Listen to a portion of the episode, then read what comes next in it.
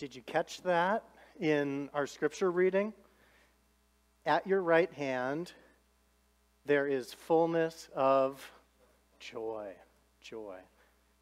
That joy, what we're going to call real joy this morning, is what we're talking about. We're going to be in Acts, the book of Acts. It's in the New Testament. Um, we're going to be in chapter 16. You can find that on page 924 or 925 in the Bibles in front of you. Or just turn there. Uh, I'd love for you to have me uh, to have you join me in this because this Bible, this is God's word for us. And so join me in it this morning. Would you pray with me? Father, thank you for the opportunity to be in your word.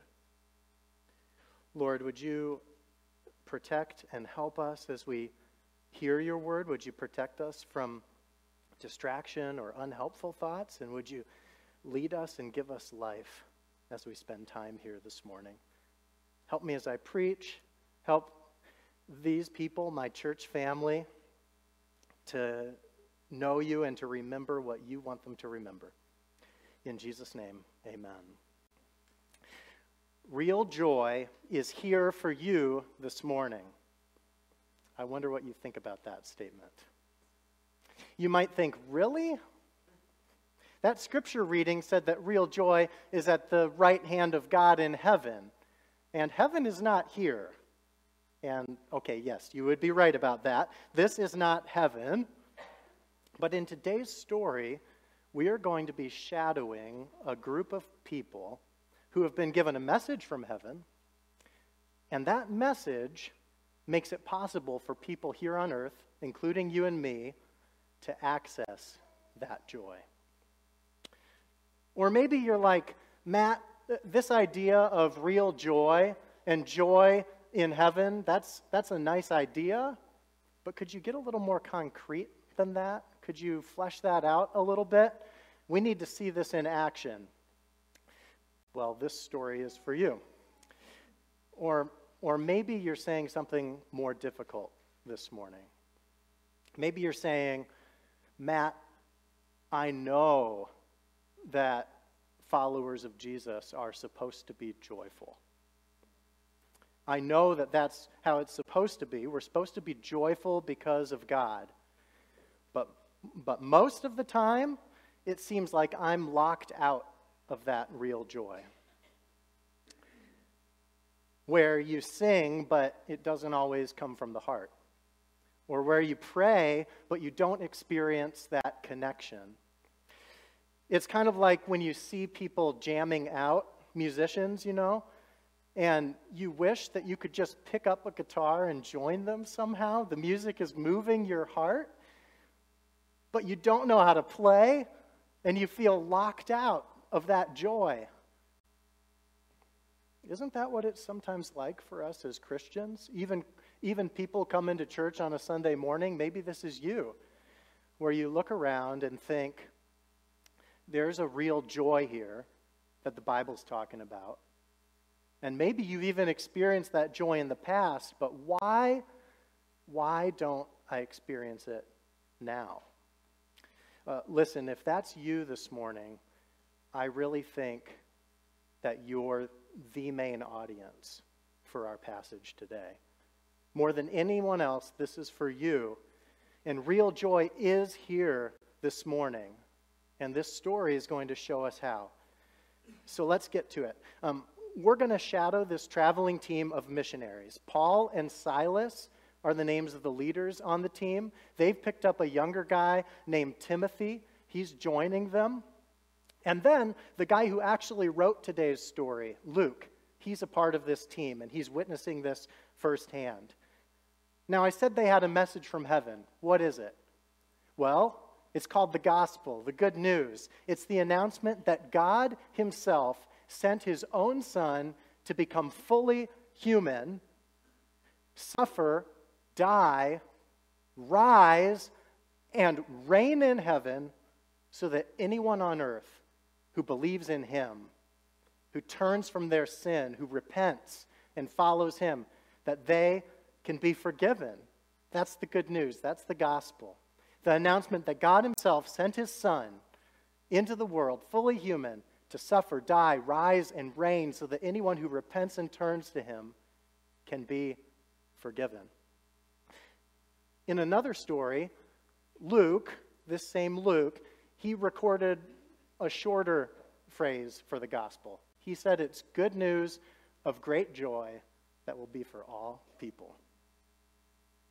So, where are these guys, this missionary team? Well, God has been clearly directing their steps to a city in Greece called Philippi. It was one of the main Roman cities. But up till three days ago, they've been traveling through what's modern day Turkey. And the Spirit of God has been directing them northwest, northwest, northwest until they're right on the northwest edge of that peninsula where Turkey sticks out into the Mediterranean Sea. And then something amazing happens. Paul gets a vision at nighttime, and there's a man from this region of Greece who says, Come over here and help us. And so they immediately conclude, Well, the only thing we have to help them with is the good news. And so they make way across the sea to join them, to go where God has called them to, into this new area. And so they're taking the good news there for the first time. And now, three days later, they're here. But who does God have for them to help? Well, we're going to find out. And as we do, we're going to get to watch the people that they help experience real joy. Four questions about real joy as we hear this story. How do you find it? How do you miss it? How is it surprising? And then a question from me to you Do you realize what this means? Okay, first question How do you find it? We're going to start in verse 13. The first person that we meet is a woman named Lydia, and she's at the doorstep of real joy, but there's no clear assurance that the door is really open for her. Verse 13.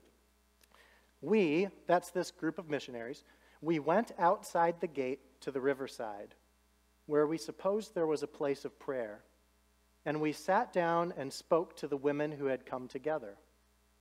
One who heard us was a woman named Lydia from the city of Thyatira, a seller of purple goods who was a worshiper of God.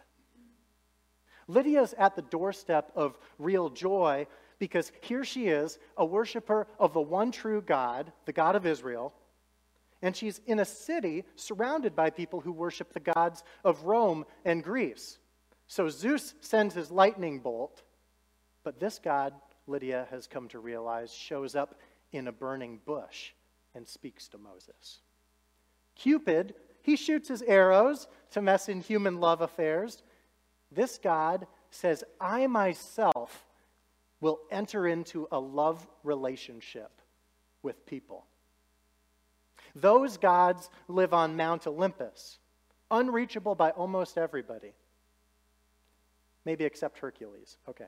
But this God, he makes himself reachable to all his people. Psalm 16:11 You make known to me the path of life in your presence there is fullness of joy at your right hand are pleasures forevermore. He makes it so that people can access that. And Lydia, she's become a worshiper of him. She's heard about him and seen that he's different, that he is worthy. But is the door to his presence, is it really open to her? You know, there are hints in the Hebrew Bible that foreigners non Jewish people can be part of God's people, but it's also clear that God's people have to access Him through the ministry that happens at the temple in Jerusalem. You want to enter God's presence where there's fullness of joy? You have to do it His way. And that's because He's holy. So Lydia has to ask herself Does what I'm doing here at the river, does it really count? Now, the word holy can be used to talk about a person's morals, whether they're being holy or acting holy. But in the Bible, that's actually a secondary definition. There's a primary definition, which means to be totally other, to be set apart. That's the definition for God Himself, His holiness. And that's the definition that Lydia is struggling with. Because that temple, the presence where God is, that's the place where humans who are not holy can find a way to be in the presence of one who is holy. You see, God's holy presence is amazing, it's full of joy, but it's also full of terror. That's why Isaiah the prophet cries out uh, when he hear, or he falls on his face when he hears the angels cry out, "Holy, holy, holy! The earth is full of His glory." He falls on his face like he's dead. Why? Because he can't stand the blazing holiness of God. And Lydia knows that this is true for her too. She's read these stories. She knows she's not pure and perfect and blazingly good like this God is. She has attitudes and words and actions like you and me, attitudes, words, and actions that go against this God. She's not holy. She has sin infecting her heart, and she sins. So she needs the sacrifices in Jerusalem to be counted for her. That's the only way she can have forgiveness. Are they? She needs the priests in Jerusalem, the people who work in the temple. She needs them to represent her before this holy God. Do they? Does what she's doing here at the river count? Question Does what you're doing here this morning count? If you want to get close to God, you have to do it on His terms. That's just Old Testament stuff, Matt, you might say. But no, this, this God has not changed. He still dwells in unapproachable light. That's from the New Testament. The angels still cry out, Holy, holy, holy. Don't think, don't think that you can just walk up to this God. But what about come just as you are? You cannot come just as you are. If come just as you are means that you're coming by yourself. If come just as you are means that you're coming without a sacrifice, without a representative. But listen, listen, there is a sacrifice for you. There is a representative for you. And that's the good news that brings Lydia great joy. So look what happens here at the end of verse 14. The Lord opened her heart to pay attention to what was said by Paul. And after she was baptized, and her household as well, she urged us, saying, If you've judged me to be faithful to the Lord, come to my house and stay. And she prevailed upon us. How do you find real joy? By walking through the door that God has opened. First, God has opened a door that stands open for all who will believe.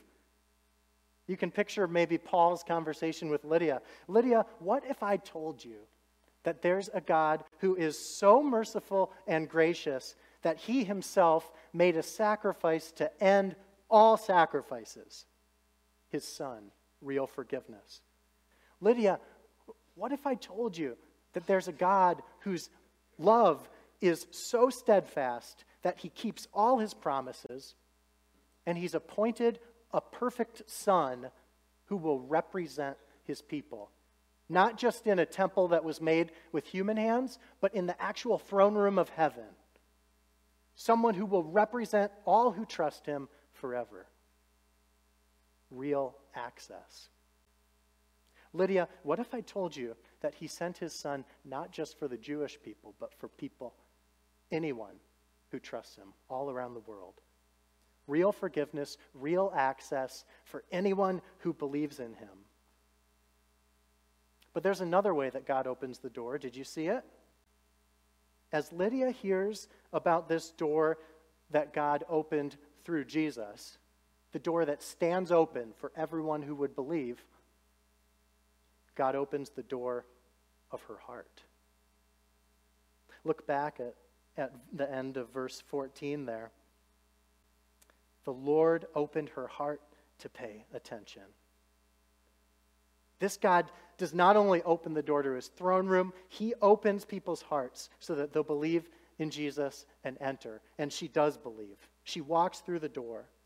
So, because of Jesus, God's holiness is not a barrier to real joy, it actually becomes the source of real joy. Question Have you walked through that door? Do you know this joy? If you have, then you really can come just as you are this morning. You're forgiven fully, total access to a holy God. Because as you're coming with all the purity and all the holiness of Jesus Himself, God sees you and knows you. And real joy, whether you feel it or not, is really there for you. So, how do you find real joy? By walking through the door that God has opened. How do you miss it? It's another day, maybe another Sabbath day, and our friends are going back to the river, to the place of prayer. Who will God have for them to help this time? As they walk, they hear a woman's voice shout out. And it's a voice that will dog their trails for days to come. Go ahead and look with me at verse 16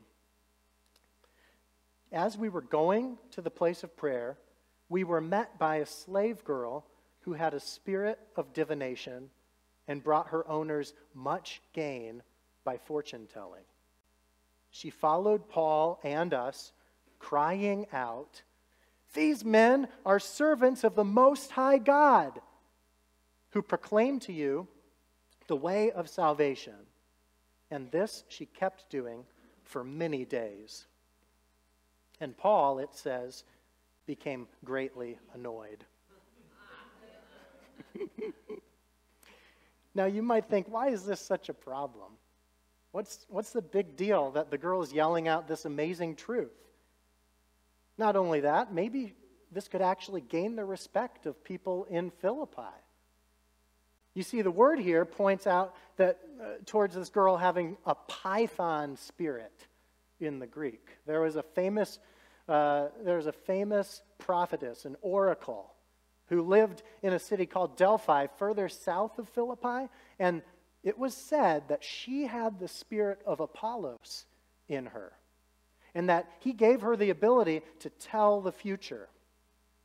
And so, this girl, this slave girl, she's like a sideshow attraction who kind of has a similar power, not like this main person in Delphi, but she's got some sort of power, some sort of connection to the spiritual realm. She's like a, a traveling circus version of the real deal.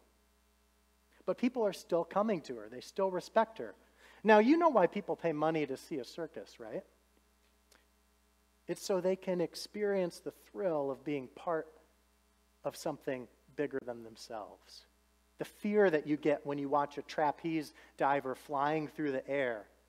That gives you a sense of risk that maybe you wouldn't take normally. People go to fortune tellers for a similar reason. They might not know it, but they are on the hunt for something. The hunt for something bigger, a connection to the spiritual realm, the hunt for joy.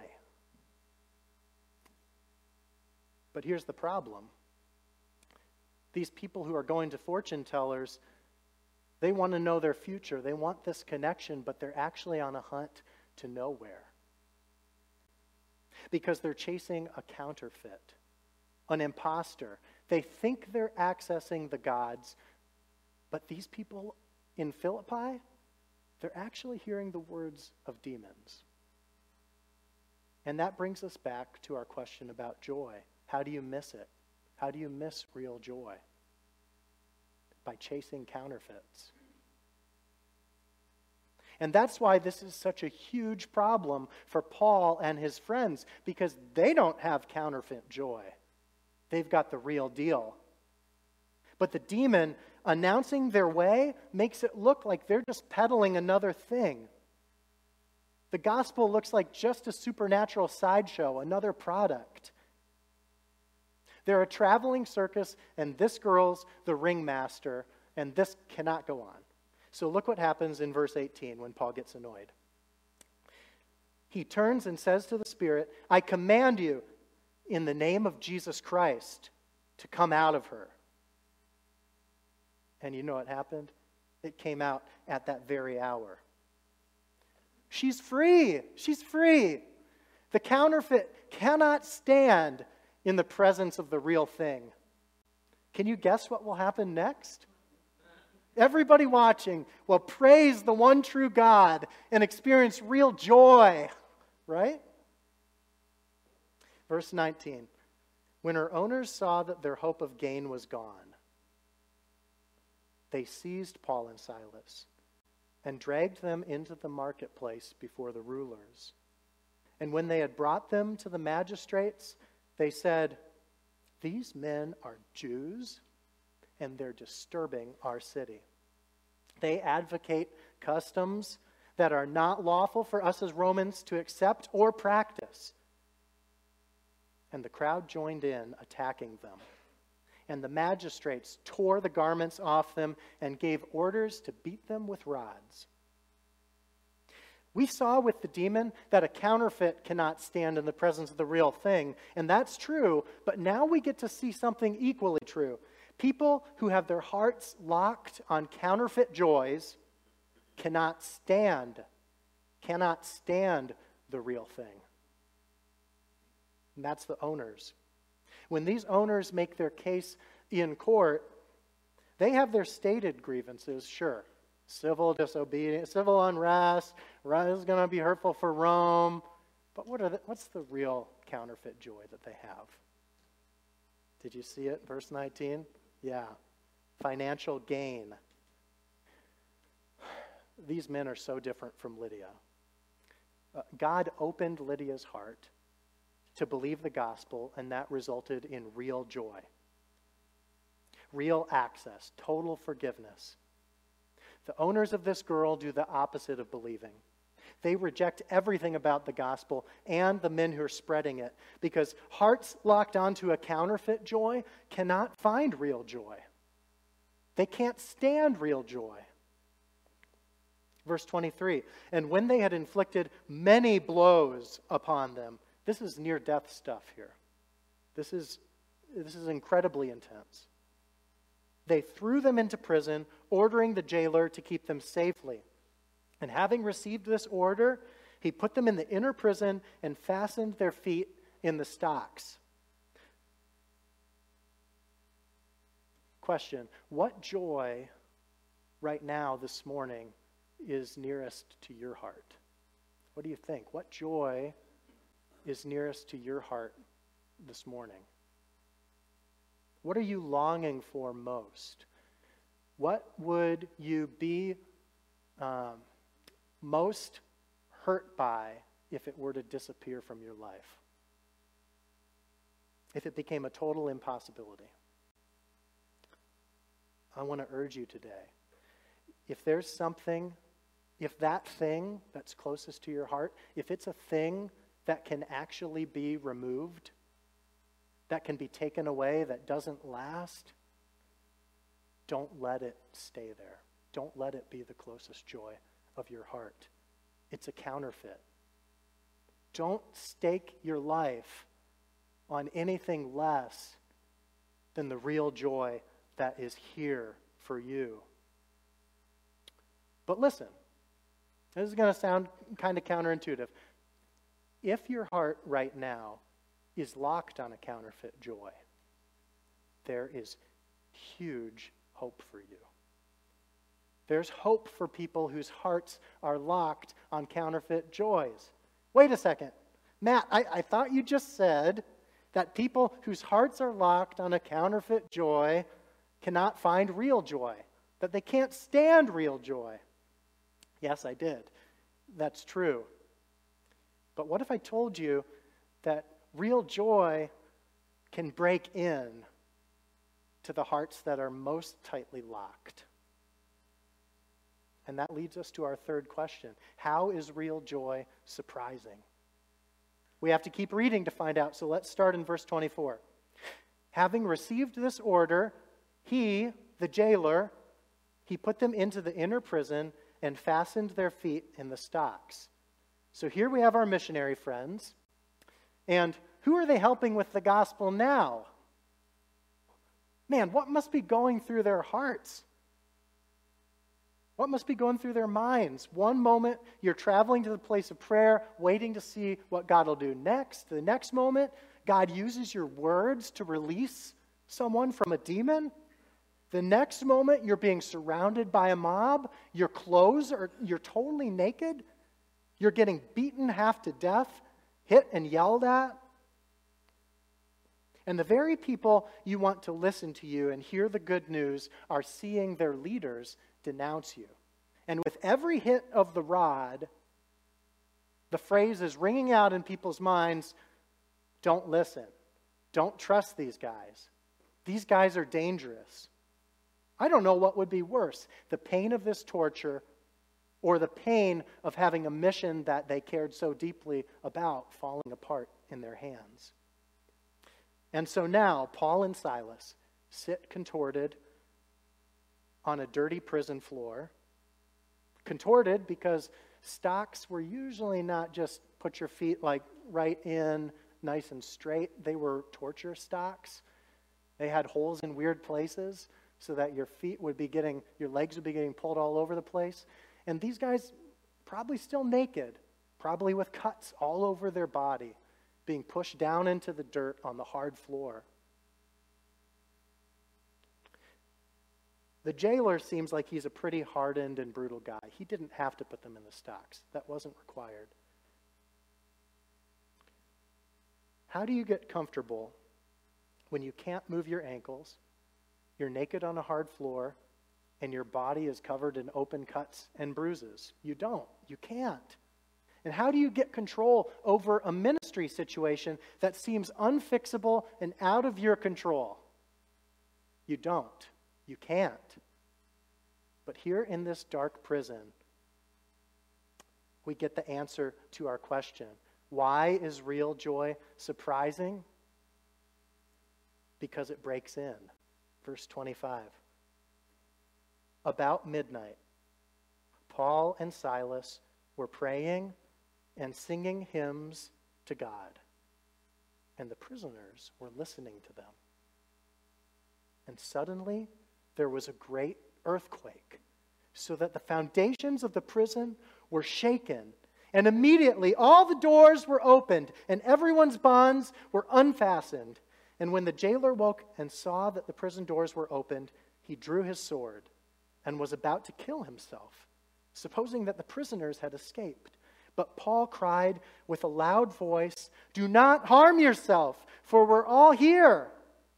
And the jailer called for the lights and rushed in. And trembling with fear, he fell down before Paul and Silas.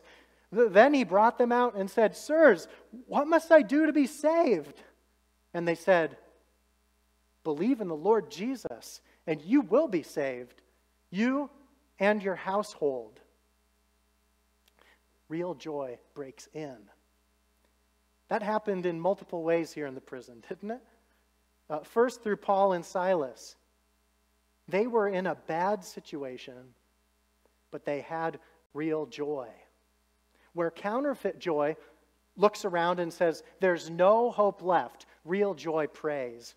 And where counterfeit joy looks around and groans, real joy looks up and sings. A song that might be their version of, Oh, death, where is your sting? Oh, hell, where is your victory? And then the earthquake. And we see this hardened jailer, probably ex military. We see him crumble because he's been pursuing a counterfeit joy the counterfeit joy of doing a good job. He's an empire man. His fulfillment in life depends on doing his job. And he does it well, clearly. He does it to the point of cruelty. And when the earthquake shakes the very foundations of the prison and wakes him up, literally, he's on edge. But the real terror happens when he realizes that the prison doors are open. He hasn't done his job. His security is gone. His counterfeit joy has crumbled, and so has he. So he grabs his sword and pretends to end it all. Pretends? No, he prepares to end it all. I'm pretending. He's preparing. But look what happens when counterfeit joy crumbles, real joy stands up and shouts. Don't harm yourself. We're all here. Because real joy has a way better agenda than to get out of prison. Real joy has a gospel agenda. And so this jailer, now he's totally exposed. He's not the strong man who does his job because he's realized that he's weaker, he's more needy than he ever imagined. He's further from truth, further from God. He rushes in with a light and says, Sirs, what must I do to be saved? And now, where counterfeit joy has been exposed as a fraud, real joy breaks in, not just into prison, but into his heart. Verse 29 Believe on the Lord Jesus Christ, and you will be saved, you and your household. And they spoke the word of the Lord, just like they did to Lydia. They spoke the word of the Lord to him and to all who were in his house. And he took them the same hour of the night and washed their wounds. And he was baptized at once, he and all his family. Then he brought them up into his house and set food before them. And look at this. He rejoiced, along with his entire household, that he had believed in God real joy breaks in. Do you realize what this means? Five things.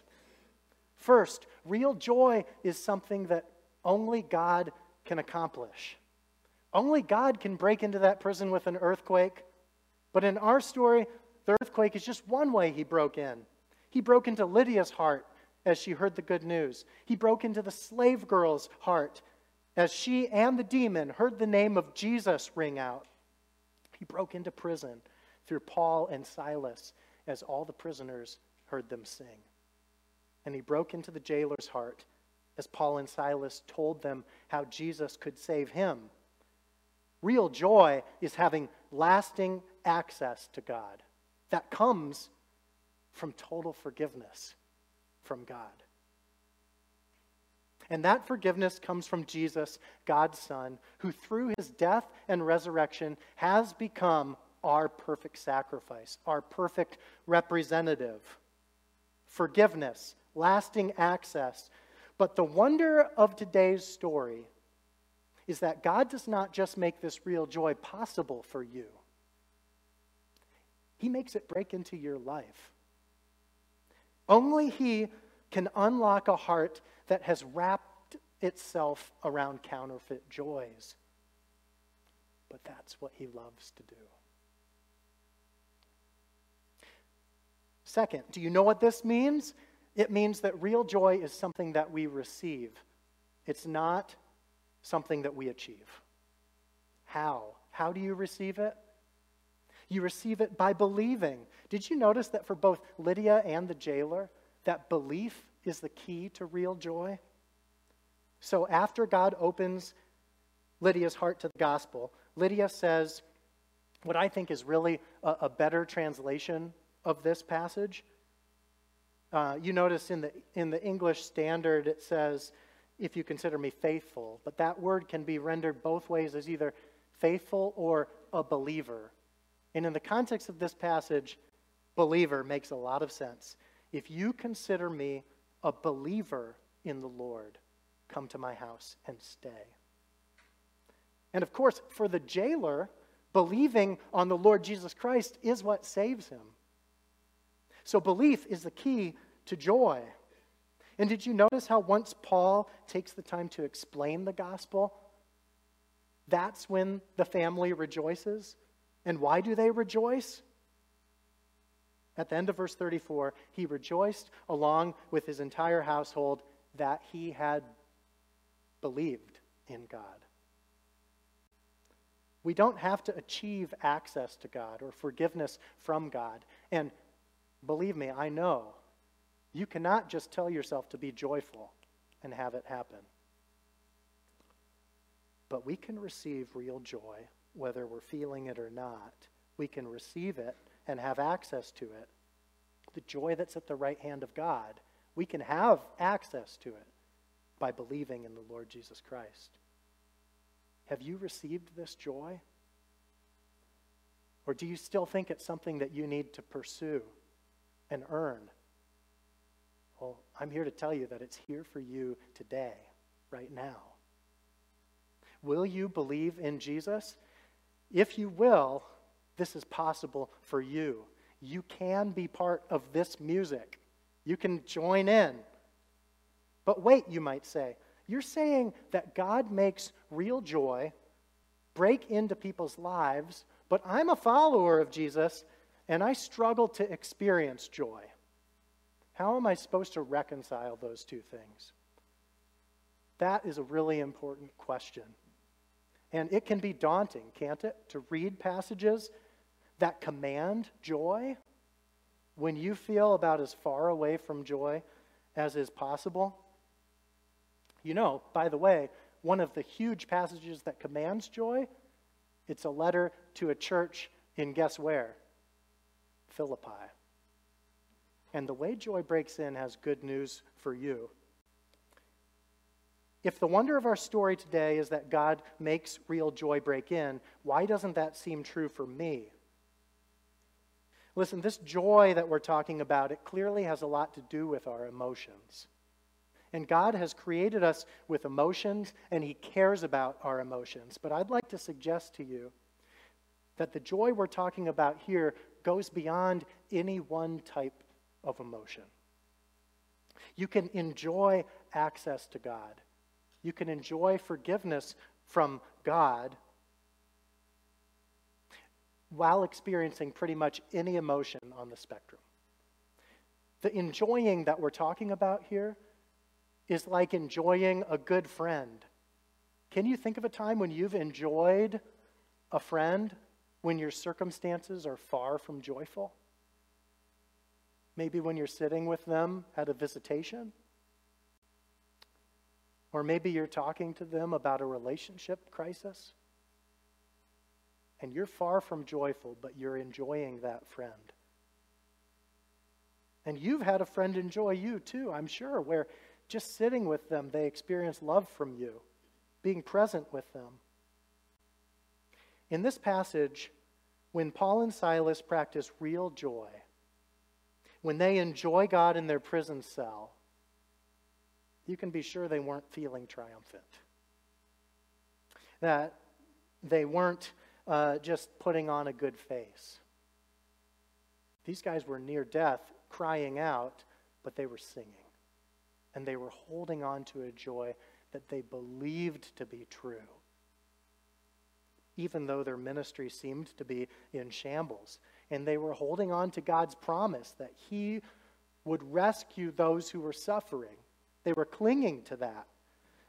It was as far as you could get from fakiness. This God is not fakey. This joy is not fake it till you make it joy. It's drawing near in prayer and worship to what you believe to be true. So that's the third thing. The third thing about real joy breaking in. It's that real joy is about enjoying a relationship. A relationship that can handle all your emotions or your lack thereof. So, listen, I, I really would love to talk more about any of this emotion piece with any of you, because whether you are overwhelmed and anxious or having the blues, struggling with moodiness, feeling lost, numb, or purposeless, listen, Christians faithful Christians, you know this, they experience all of those, the good news of this passage is that joy is real and it's here with all of those. Thing number four the fact that real joy breaks in means that you should expect to be surprised by the hearts that this joy can reach. Lydia was a, a female, a foreigner, elite, wealthy, and a God worshiper. The slave girl was oppressed and enslaved, a Greek, a pagan, and demon possessed. The jailer was a male, Roman, blue collar, dutiful, hardened, cruel, probably secular and pagan. And Paul and his team, they may have had some ideas about the type of people that they would help after Paul's vision when the, when the person said, Help me. But could they have imagined any of this, how this church in Philippi would start? So, question for you How might your judgment of people and situations cause you to underestimate God? The angry, very political neighbor, the bitter widow, the agnostic chemistry professor, the grocery store bag checker who rarely gets a day off and tells you that they're not a church person, the person who wants your job, the kid who is bullying your kid, the colleague from Southeast Asia who you enjoy, but a language barrier makes you think a relationship deeper is not possible. Expect to be surprised. Expect to be surprised because God loves to have real joy break in. Thing number five because real joy breaks into lives, it also opens up lives. Did you notice what Lydia did right after she believed? She was baptized along with her household so that the newfound joy is now opened up to watch. It's public. And then, when her life is public and opened up, what does she do next? She opens up her home, and people come and spend time with her. And then the jailer, did you notice what he did? Same thing. These people have spare bedrooms. He took them and washed their wounds. Well, he did that in the prison, probably. And then they heard them speak about the good news, and the whole family, public, baptized. We belong to Jesus. And then what does he do? He takes them up to his house. He sets food before them. Why? Because his prisoners have become his brothers. He used to care so much about doing his job but now he cares about his brothers to the point of opening up his innermost life to them. So the irony, the irony of this is that this guy was concerned about doing his duty, doing his job, and now that he has joy in him, that he's encountered this joy, he does good works. He does them in a new way.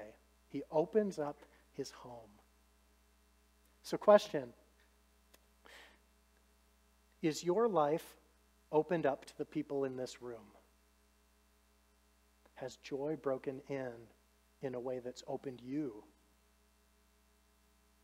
Does your heart beat to obey God by loving these people, your brothers and your sisters? We'll close our time today here at the communion table. If you believe in Jesus, this is for you. By that, of course, I don't just mean that you believe that he exists. I mean that you put your life, all of it, into his hands.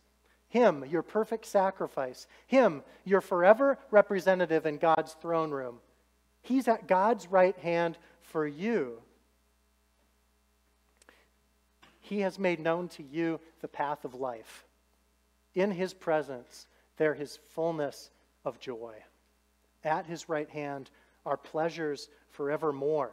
Is this real for you? If it is, then please come and take bread and cup and bring them back to your seat, and we'll take them all together. And as you come, think about the different people here in this room who've had this real joy break into their lives. Feel free to think about people as you come. Please do. Because if you're a part of this church, then God has brought this joy into your life so that you can open your life up to them. And maybe think about a different group of people too a jailer, an elite businesswoman, maybe even a slave girl making their way to Lydia's house on a Sunday morning. The hints of it are all there in Acts 16:40 because when these guys get out of prison, where did they go first? They went to spend time with their brothers and sisters, eating the bread and drinking the cup and remembering their joy. So I'll pray. You reflect for half a minute and then come. Father, would you work this joy into our hearts? We know you love to do that. We don't always feel that the way that we would like to. Thank you that one day we will. All because of Jesus. Amen.